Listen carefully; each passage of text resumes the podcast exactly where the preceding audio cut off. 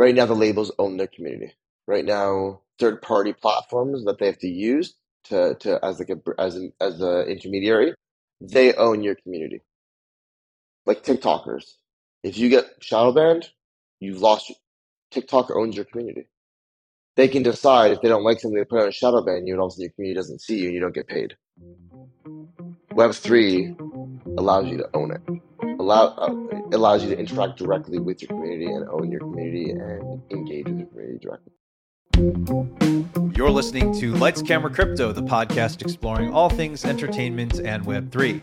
I'm your host, Stephen Ladden, and this week our guest is Corey Herscu. Corey is an independent growth and media consultant, and in this episode, he talks openly about struggling with ADHD, a, a perceived, traditionally perceived handicap uh, that he was able to turn into an asset and help uh, use it to his advantage and further his career.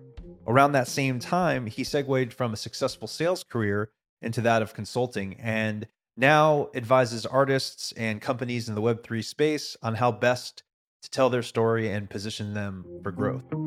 Let's dive in.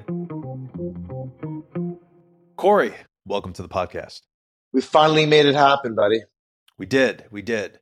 You you work in media, you've you've done a lot of work in, in, in marketing and growth and stuff like that. As a kid, did you ever envision that that would be the path your career would take?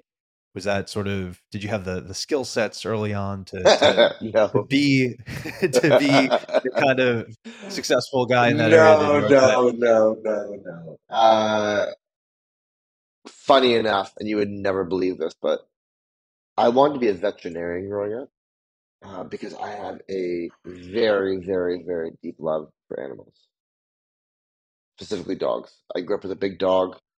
The dog was my best friend. Um, it broke me when she passed away when I was like 10 years old.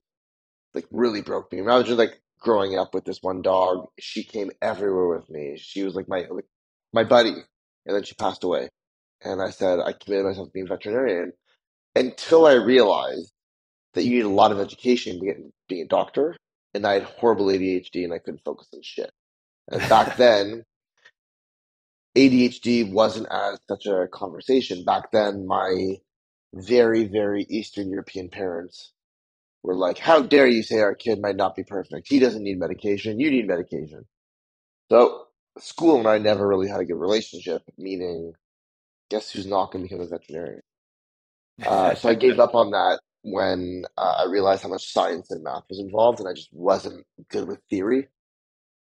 Um, I fell into my career very, very, very randomly. Otherwise, growing up, no, I had zero thought. If you ask even my parents, my parents can't even, don't even know what I do. Um, I had absolutely zero uh, just understanding or knowing what I would be, how I would get here, or that I would do this. Nothing. It was only recently, in the last few years, that uh, I was fully diagnosed with ADHD and have figured out how to harness my, you know what I mean? Um, some of the smartest people in the world are ADHD, but they've figured out how to harness it for the best. Unfortunately, it took me a lot longer in my life to figure that out, so I struggled a lot with a lot of things. Um, I fell into what I do very, very unexpectedly. Okay. Mhm. And do you think it was understanding? Do you think it came when you started to harness the benefits of, you know, the positive of ADHD? It came when I understood what ADHD was, and it wasn't that I was disruptive. It wasn't that I couldn't focus. It's not my mind wasn't allowing me to. Um, Mm. nobody, they all thought that I had learning, I had a learning disability because back in 1990, when I was six and seven years old, it was a learning disability. You know I mean? If you couldn't sit still in class, you had a disability. It was just black and white. Sure. So when the teacher said Corey needs to go to special education, to my my parents got offended by it. Uh, they helped me just scrape by. Um, I barely made it through high school. Uh, I dropped out of college and I just went to work because I said theory and education isn't for me because I don't have the capacity to sit and learn theory. I need to do, do, do, do, do. So when that comes to career trajectory, it leads you to the space of media, space of, of marketing and growth. How does how does that point? How do you make that that foray into that arena? Very good question. Uh, I worked in sales for a very long time. Uh, I did very, very well in sales. Uh, I burnt out at sales.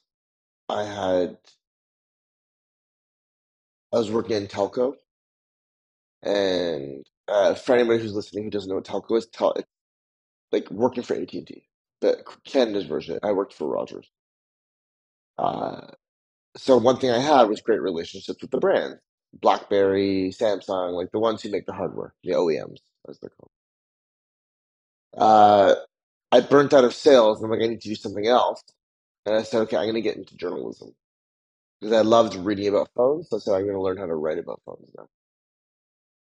Uh, so I got into writing about phones, which helped me go to like BlackBerry World and CES and all these trade shows and just like learn and meet all the people in the industry. Uh, but I very quickly learned, as many people will know, is that there's not a lot of money in media. I made all these relationships, but I didn't know how to monetize it. So I went and got a sales job selling like a, a product. And I'm like, how do I sell a product that nobody knows about? So I went to my friends at Crackberry and Engadget and said, hey guys, what do you think of this product? And they're like, oh fuck, it's cool, we'll write about it. The product went from like zero to 5,000 users overnight. And the CEO was like, I appreciate what you did, but I don't need PR, I need sales. So I said, I enjoyed doing that. He said, you know what we'll do as a compromise? Transition out of sales, which means like leaving the job. But as a thank you, I'm going to introduce you to a lot of my friends who have similar startups who need the same help getting in front of media. I didn't know this was PR.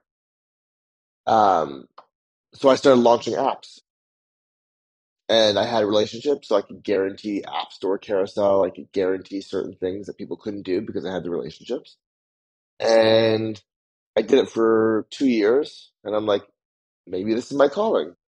And because I had a background in journalism, I went to a post grad in PR. Because that I had a background in journalism, they let me into the post grad without any college university.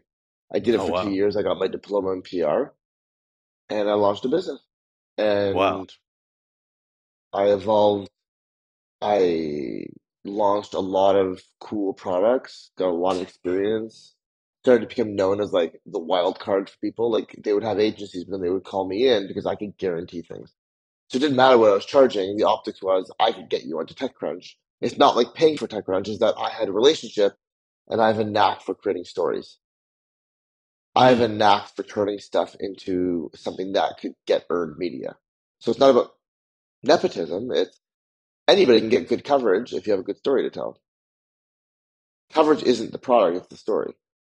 And if you're good at telling stories, you, you can place anything. Right. So you're saying you were able to take a product or take take something that nobody Yeah. nobody had awareness around and create a narrative around that product. And then creative virality. So I worked with many products to launch them that took off because it, they were very, very well received. And so my name just started to spread. And because of my ADHD, I had a very hard time fitting into a norm of, of agency structure. So I wanted to go work for agencies, but nobody wanted to hire me because I'm all over the place. I had a very hard time with structure. I could get things done very, very, very quickly and then move on to the next. I wasn't good at like, now do this, now do this. It's not how my brain works. So I built an agency uh, with a, with a partner, and then I was introduced to medical cannabis, CBD. It really helped me with my anxiety and my focus. Hmm. Somebody said to uh, somebody said, "I'm not going to give you money for some for like I was selling some office furniture." He's like, "I'm not going to give you money. I'm going to give you this vape pen. Try it."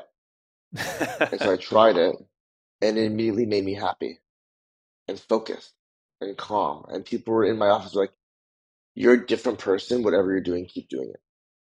We Mhm. don't know what you're doing, but whatever you're doing, keep doing it." And I had this aha moment where I'm like, this helped me so much. Imagine other people that it would help. It's my duty to pay it forward. Hmm. Um, I have the skill set to get this out there. Cannabis is becoming is legal medically now in Canada. So it's my duty to help people be better if I could do it. So I went to my business partner and I said, run the business as a successful consumer tech PR agency. Give me six months and I'm going to build out a cannabis a cannabis practice. And I did that. And I spent six, seven months and I built out an entire cannabis practice. Fell out of love with the cons- with the consumer tech. Uh, bought my business partner out, rebranded,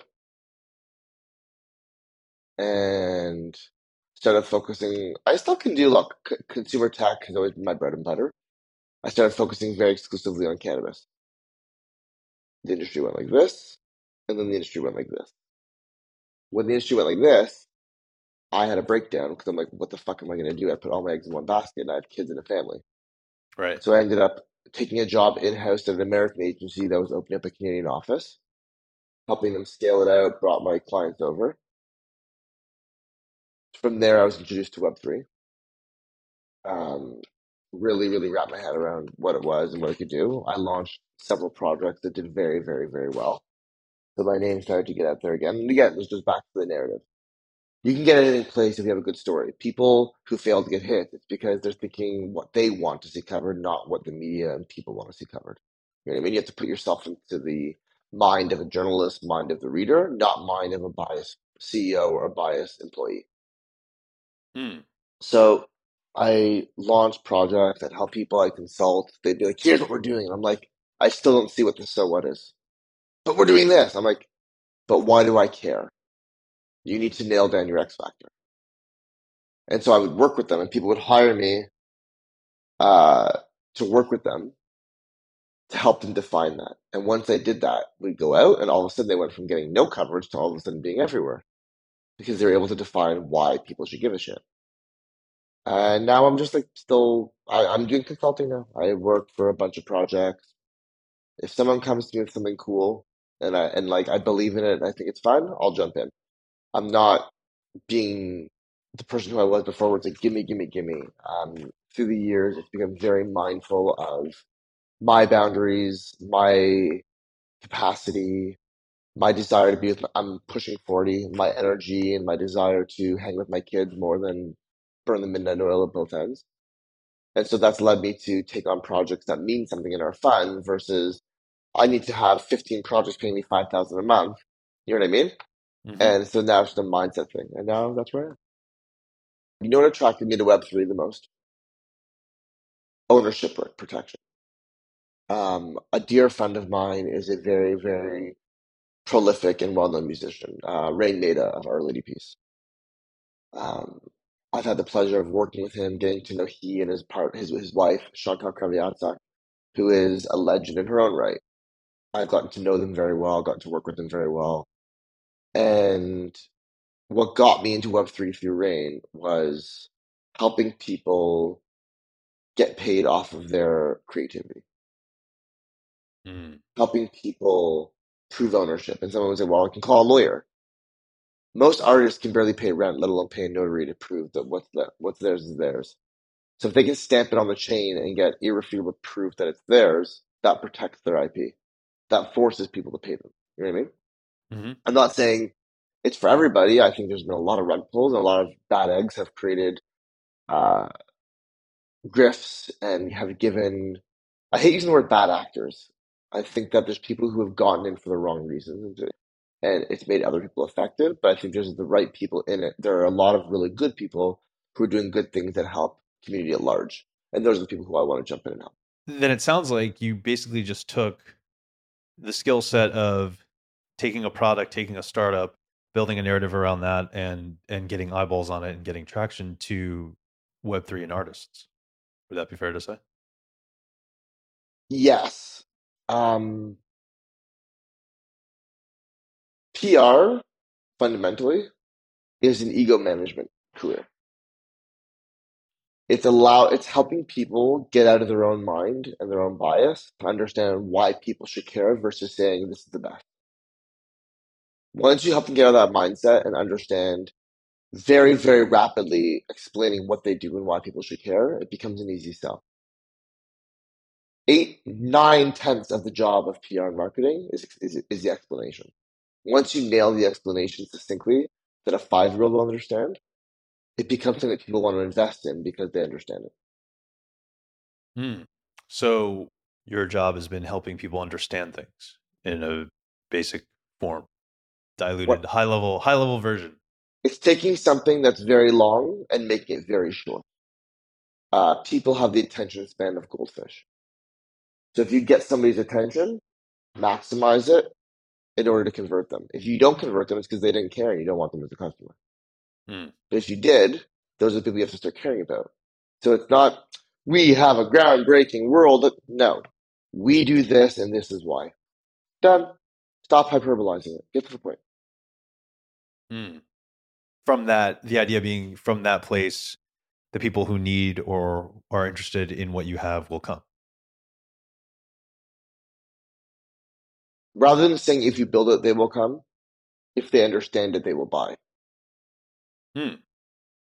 You know And I so the same, yeah, in the, the same in the same way, you're saying. Uh, well, I, I know you just mentioned protections. You know, there's the legality of the blockchain and and helping uh, artists, you know, take ownership of of their work. Is that is that that the focus on? Is that what drew you to Web three in the sense of oh hey I can I can use the I can help sell artists on blockchain technology to help take ownership of their work or, or I guess what about web3 enticed you to kind of dive deeper into the space as it pertained to working with artists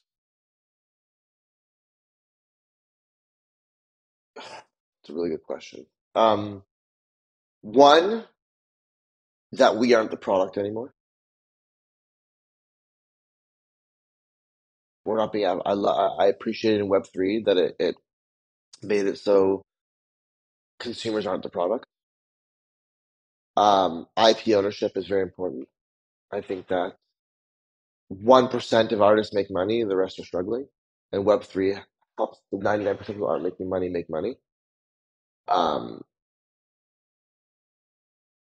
very few any people when you see successful industries it's only the 1% who are very successful and everybody else is struggling web3 s- spreads the wealth um, do i agree with all uses of the block absolutely not i think there's a lot of people who are using the block for the wrong reasons and not everything needs to be on the block you know what i mean but there are things that do and it the block helps those industries uh, stay valid and stay relevant.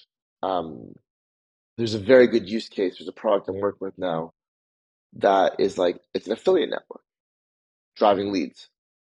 You know what the block does? It verifies the lead. Guess what? Hmm. Eradicate spam. You can't get spam leads or fake leads anymore because every single lead is validated by the block. So now you know that you're getting everything that you're getting are real people. Whether you close them is on you. But now you know you're getting real people because they're all validated. That's interesting to me because that's literally killing spam. Hmm. You know what I mean? So, right all industries run on affiliate networks, make the world go round. Affiliate networks are what keep people like you in, in having a job because it's the commission. But knowing that the right eyes are looking and it's not inflated helps you give accurate analytics to sell ad space. If you're getting 200,000 page views and 50,000 of them are bots, you're only getting 150,000 page views. You know what I mean? Hmm. Because they're not converting, it's just fake eyes. So, stuff that helps validate numbers, accuracy, monetization, IP. That's stuff that really excites me in Web3. And what do you see web3 and blockchain technology helping artists further their own communities in a way that Because now they're owning, people they're owning the community. got Right now, the labels own their community.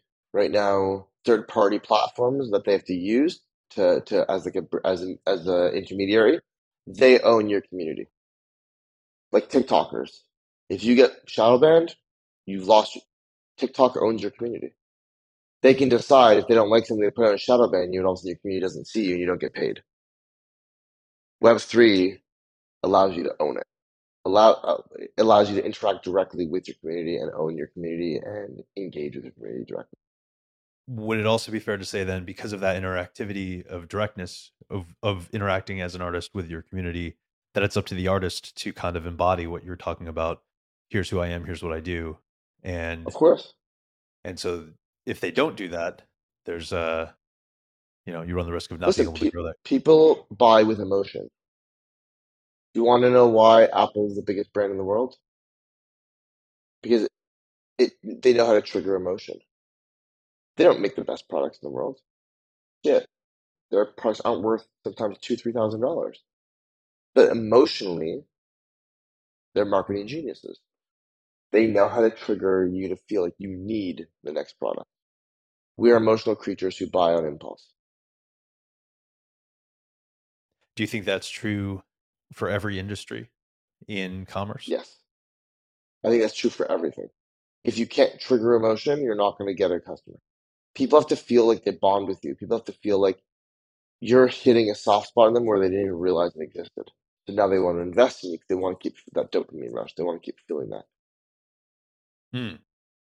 Could could it be said then, you know, the pizza dough you buy, you're you're at it, your core purchasing one brand or the over the other because of of that emotional connection, or could it be, you know, just as you might consume an artist uh, in a particular moment, you just need to listen to something, so you're grabbing what's available in both scenarios. I think brand, there's both scenarios, but I think that when you're at the grocery store, if you just saw a commercial for uh, Frank's Thin Pizza and you liked the commercial, that was emotion. You liked it.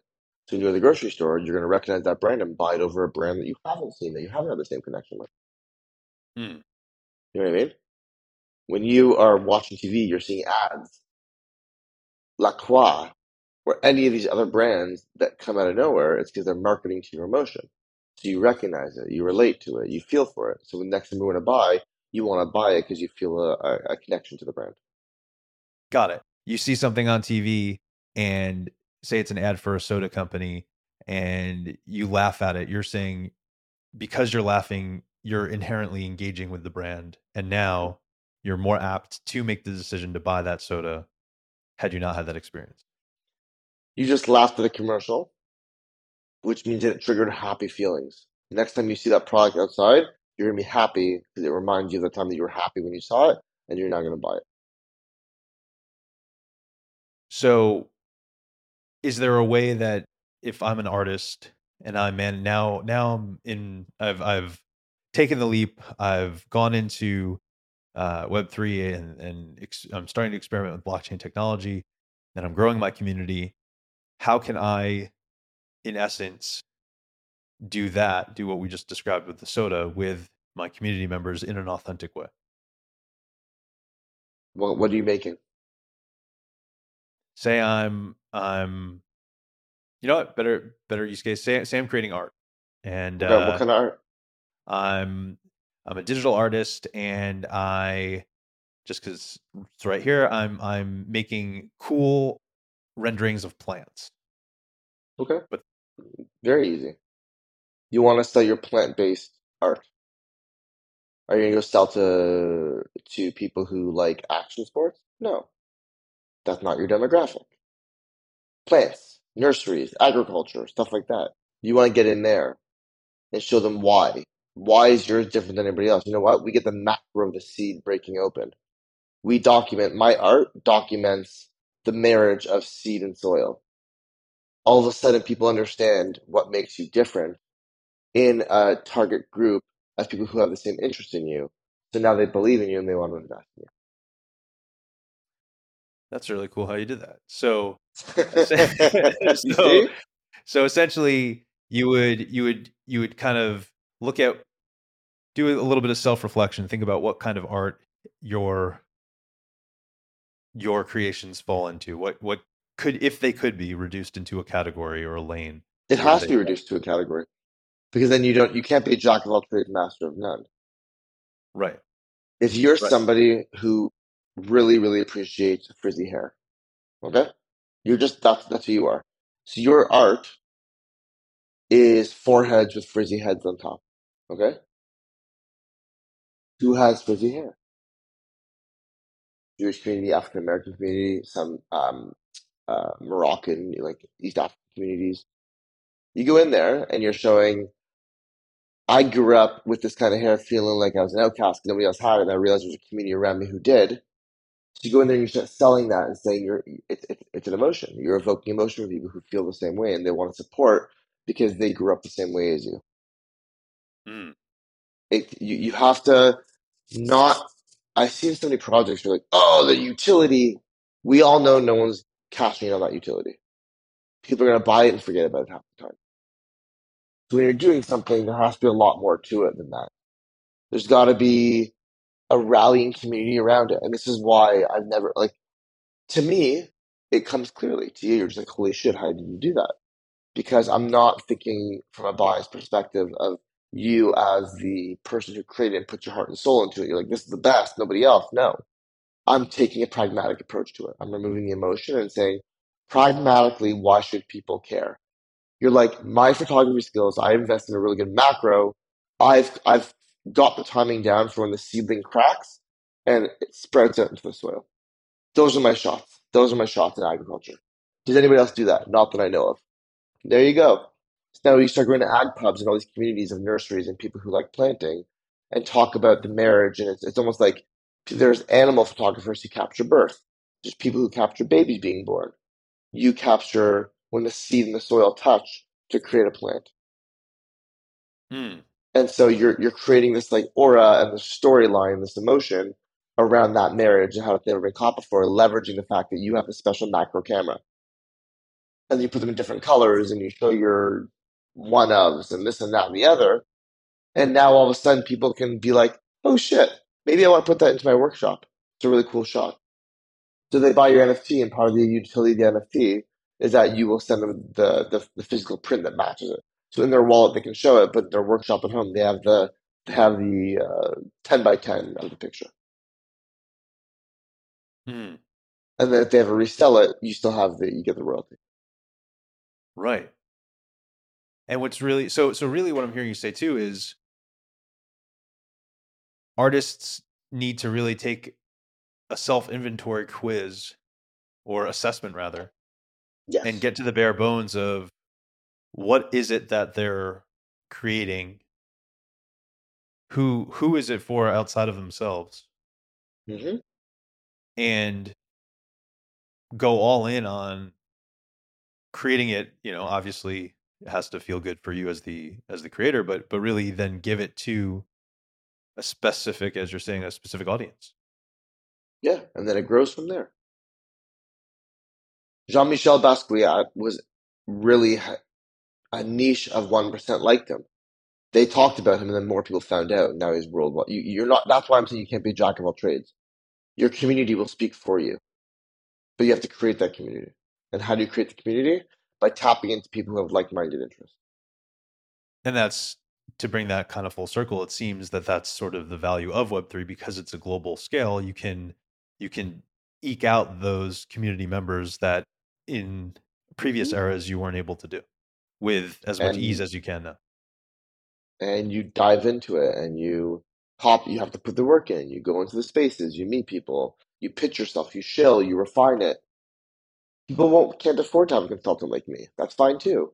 So you have to practice. Go into things get laughed at take the constructive feedback get over yourself. Allow yourself to change and evolve until until you master it. And you'll know you've mastered it because people are starting to understand and wanting to buy from you because you're not spending 45 minutes explaining it Hmm. Twitter it, Twitter Spaces aren't Twitter Spaces aren't therapy sessions. They're places to go in there and say, "Here's who I am. Here's what I do." And the people who have really nailed down that sell and get popular are better than the ones who sit there for an hour and talk about how the world sucks. They suck. Their, their life sucks. Nobody likes them anymore because they jumped into Web three. Why should I like you if you hate yourself? Why should I invest in you if you feel? You know what I mean? Like you you gotta get over yourself and understand inherently what it is you're doing and why I should care. You can come in there and be like, Corey, I, I know that you really like glasses. I know that you love frames. You have a collection of frames. Some of my art takes different frames like you and puts them onto puppies. Shit, you know I like dogs. It's dogs wearing funny frames. Send me one. Maybe I'll buy it because it correlates to my interests. You know what I mean? Mm-hmm. Mm-hmm. So, why do you think, as humans, we overcomplicate that entire process and put more? I mean, you you just said it a few times. You know, people need to get over themselves. Is that is that what stands in the way from truly understanding? Okay, hey, I'm creating X. Uh, I need to deliver X to people in order to support myself. hmm You know, are, are they? Is it ego? What's the what's the barrier that's preventing people from executing on what you just explained? Themselves. Most of the time, it's themselves. People are scared of rejection. People are scared of no. People are scared of failure. People are scared of falling on their face. Once you get past all those fears and know that you miss every shot you don't take, first time you're going to lose. The second time you're going to lose. The third time you're going to lose. The fourth time you're going to lose. The fifth time you're going to get a tie. Sixth time you might win, and then all of a sudden now you've you've felt both sides and you know what it takes to win versus keep coming in second place, which is fine. It's part of the process. But P, remember I said PR was an ego game. Yeah. Winning it, winning. You only win when you can humble yourself. Hmm. Because then it doesn't matter if you win or lose, you tried. There's a lot of people who lose every day, but they appreciate the wins that they get because they know they're few and far between. You have to adapt and roll with it and, and learn. Um, I had a teacher back in the day who used to tell every day to sales team, go like this, go like this, and stay with Oh, me yeah. now. me. I, ex- I touch your nose. Stay with me now. I accept. I accept my nose. I accept my nose. So there you go. It's a double entendre. I accept no's. 15 no's and a yes is still a yes. It's a numbers game. Cold calling. Everything. It's sales, man. The only way you're ever going to get a yes is to get a thousand no's and refine it and, and get to a point where, where it's a science. The best salespeople in the world. No different than anything else. When you get into a room, my name is Steven and I like doing degenerate frizzy hair art. Here's why I do it. And here's, here's what the utility is. And that's it. And there's going to be people who are going to like it and not like it, but you're refining it to the point where it doesn't matter whether they like it or not. They know who you are now. It sounds like the the traditional sales model was kind of what you're talking about in terms of a numbers game refining your your pitch refining what you're saying until you know no no no no no no yes and that yes it sounds like in today's web 3 world is easier to access because there's more people who are your potential yeses that are outwardly saying like hey i want to buy frizzy hair art and so you're kind of Yeses aren't hard. Yeah, yeses aren't easy to come by. Yeses are very hard to come by, and they take a long time to get there. The point is, is that you don't let it get you too cocky. You get used to no's and get comfortable with no's. So when a yes comes, it just keeps you moving for more. You want to keep replicating that dopamine rush. Hmm. You know what I mean? You have to refine, refine, refine. The no turns into a yes, but instead of getting egotistically I'm perfect. Okay, let's get another yes. Let's get another yes. Let's get another yes. Because you know there's always going to be more no's. But the yeses matter. that they do. So in terms of growing an artist's community and and helping them succeed in web 3 what do you do on a sort of day to day to help an artist grow It's less about helping an artist grow and more about helping an artist understand what makes them different so they, they can create their community. Because artists are emotional beings. They're very biased. Their work is the best. Why is no one buying it? I've been through it. You know what I mean? I've been through it a lot. And the common theme, as I said, it goes back to the conversation around PR. The common theme is managing ego. Hmm. Um, a lot of what publicists do currently is they they do whatever they can to close a deal. Yeah, I'll get you featured here. Yeah, I'll get you featured here. Yeah, I'll get you featured. You know what I mean? So they're setting these false expectations without having a really, really good understanding of what the business is and who's going to care about the story. Diving in and understanding the why and the what will allow you to understand who to go to to create a narrative for them.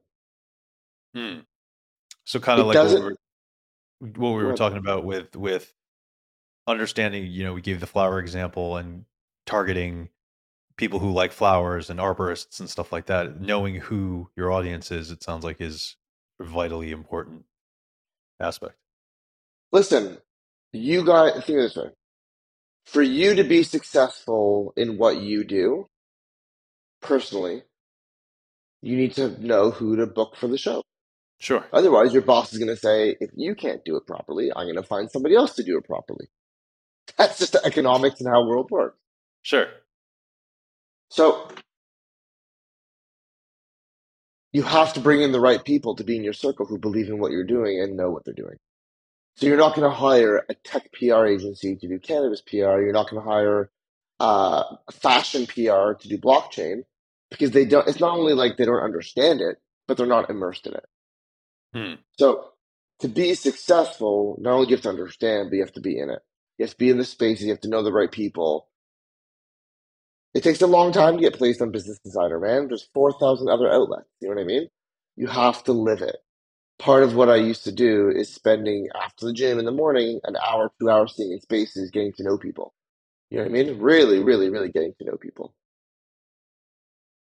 It's there's a lot that goes in. You know what I mean?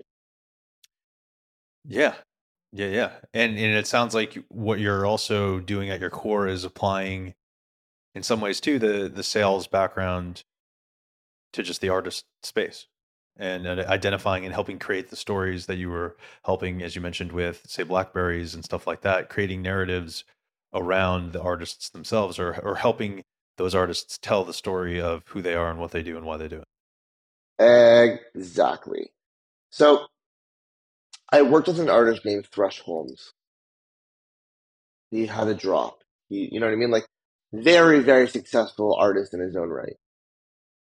He had a drop that did really well. He's like, let's do it again, this time with generative instead of boxes. That one. I'm not saying it didn't do well, it sold out. But in terms of like success, it wasn't deemed as successful as others might be. And it really hurt his ego. Like, am I a failure? Am I an imposter? No. Not everything are going to be built the same. Not everybody can have the capability to be overly successful all the time. You know what I mean? And that's an ego thing. That's setting expectations, and that's just like really, really, really setting precedent and just understanding that things take time and people buy on emotion with people who they relate to. People want to work with people who they feel are human. People buy what they connect with. It's all that's all just basic. You know, like at the end of the day, that's all just basic. and do you think people can sniff out when something doesn't feel human when it feels artificial when it feels So then that's where ignorance comes into play. They can, they're not. You know what I mean? uh, i'm not following If you don't humanize what you're doing, no one's going to believe it. The Twitter spaces that are the most successful are the ones where the people are really, really themselves and they're not watering down their brand for the sake of engagement farming. They're them. You like it or you don't. Period. You need to humanize what it is that you're doing in order for people to people inherently want to like other humans. Hmm. You humans are emotional beings. That's why I'm saying you have to humanize the brand. Apple is the most humanized brand in the world. People buy into it. It is the most valuable brand because people emotionally feel the need to have it. They believe in the brand. They believe in the feeling. They want to go and stand inside an Apple store even though there's nothing there. They don't care about the prices. You, but you know what I mean? yeah It's a humanized brand. People don't feel like they're walking into fucking Target. they're walking into an Apple store and they feel happy to walk into an Apple store. They want to buy something from an Apple store because people there aren't force feeding them a sale. They're there to help them. They're showing them that I'm a human just like you. Well, just like the Genius Bar, I mean, you walk into that store. That's a great example, and there is, there are an assortment of folks provided. Whether or not you've made a reservation, you can go in there, and it's a it's a service helping you with whatever it is that you do and whatever you use their technology for. So I think to your point, it's like it's so you, so essentially what you're saying is taking that humanizing aspect that we just established Apple does well and applying that to whatever community you're building on Twitter or whatever digital outlet is for you and your art or music or what have you. Exactly. You know what's a good example of this, man? And I hate calling like there's people who just I hate calling names. I'm not gonna name names. That's just that's just not my MO. But there's people who you know that they're being genuine with what they do. Hmm. So you want to inherently help them. There's people who you know are grifters. You don't want to help them. Period. There's no there's no like secret or magic to it. It's just who do you gravitate to? If I go on Twitter, there's people who are going to naturally jump into a space and hear me speak because they like me. If I ever jumped into a, a project and said, I'm on this, I believe in it, people will buy it because they trust me. It doesn't even matter what it is. It's my influence. So what's going on right now in Twitter spaces and Web3 is that people are leveraging their influence and often for in, ingenuine reasons. You know what I mean? They're being paid and not disclosing it. And then they're like, well, what do you mean it was a rug pull? Did you take, did you look into it? Are you lying because they paid you or are you lying because you believe in it? And then they don't want to be called out. And then it creates, so that's where the issue has been in Web3. It's like pump and dump scams with like public companies and stuff. It all comes back to the humans that believe and trust in a brand or a person or a project and the people who remember the NFT fiasco? Yes. I was part of the people who took them down. Really? Yes. My friend was the beat writer for uh, for Web3 and NFTs at Rolling Stone. Eric Spivak is a very close friend of mine. I said, I won't go on the record because I'm by no means an expert, but you need to talk to Eric Spivak. I connected them. The story went out. They got banned. Period. Because it was bothering me fundamentally that I was sitting in rooms every day of people crying that they invested their hard earned money into these projects that were being pumped by the page and they didn't know it was rug pulls and they weren't disclosing that these people were paying for promo. Further, I was at a dinner in Las Vegas where somebody was like, yeah, he was wearing like a one of one chrome heart jacket and a diamond encrusted watch. I'm like, dude, you're 21 years old. Where do you have twenty thousand dollars to do that? And he says to me, I made a lot of money in Web three. I'm like, elaborate. He's like, oh, I created a I created a rug pull. I paid fifty thousand dollars to NFT to promote it. We made three and a half million dollars in three days, and then we we shut shut it down. It's kind of gross. Yeah, and I looked at him and I said, I just want to let you know that I have zero respect for you. and, he says, and he says, the fuck do you mean you have zero respect for me? I'm like, wearing a diamond encrusted Rolex and a Chrome Hearts jacket and a Chrome Hearts hat doesn't make you earn respect. What you just said to me is that you robbed from people for your own personal gain. You knowingly robbed people. There's no difference from what you did. They said, if you robbed a bank, the bank has insurance. I don't lose money from you robbing a bank. That's them losing cash. What you just did is you use the power of Web3 for greed. Because people, because you know that there's no intermediary to protect people. Right. Yes, there's a do your own research, but NFT was supposed to be a trusted source of information. So, what I'm trying to say to you is that there is very much in Web3 the element of D- DYOR and know what you're getting into, but there's also a level of inherent trust when you go into it that people you're listening to, you're going to believe because they're humans that a lot of people want to believe the best in people. You know what I mean? Mm-hmm. That's mm-hmm. And so what you're saying is like in this in the example you just gave, it's there are some just like in any industry or field or medium that will play on the generosity and trust of folks for perhaps less than ideal purposes? The short answer is yes. There's a lot of people online and they can do them, and I'm not calling any names out because I don't care. What people do, karma will get them for. But there's people who are on Twitter and doing stuff for ingenuine purposes. And I'm saying that people need to be careful because I, I didn't mean to go down this rabbit hole. The point of what I'm trying to say with anything is people are people act and and make decisions very emotionally. So it's very hard in Web3 because you don't have protection from that emotion. You wear your heart on your sleeve, you impulse, click a link to buy an NFT without realizing that that's a phishing scam and you just lost a thousand dollars and there's nobody to go to. You have to be very careful because it's the Wild West.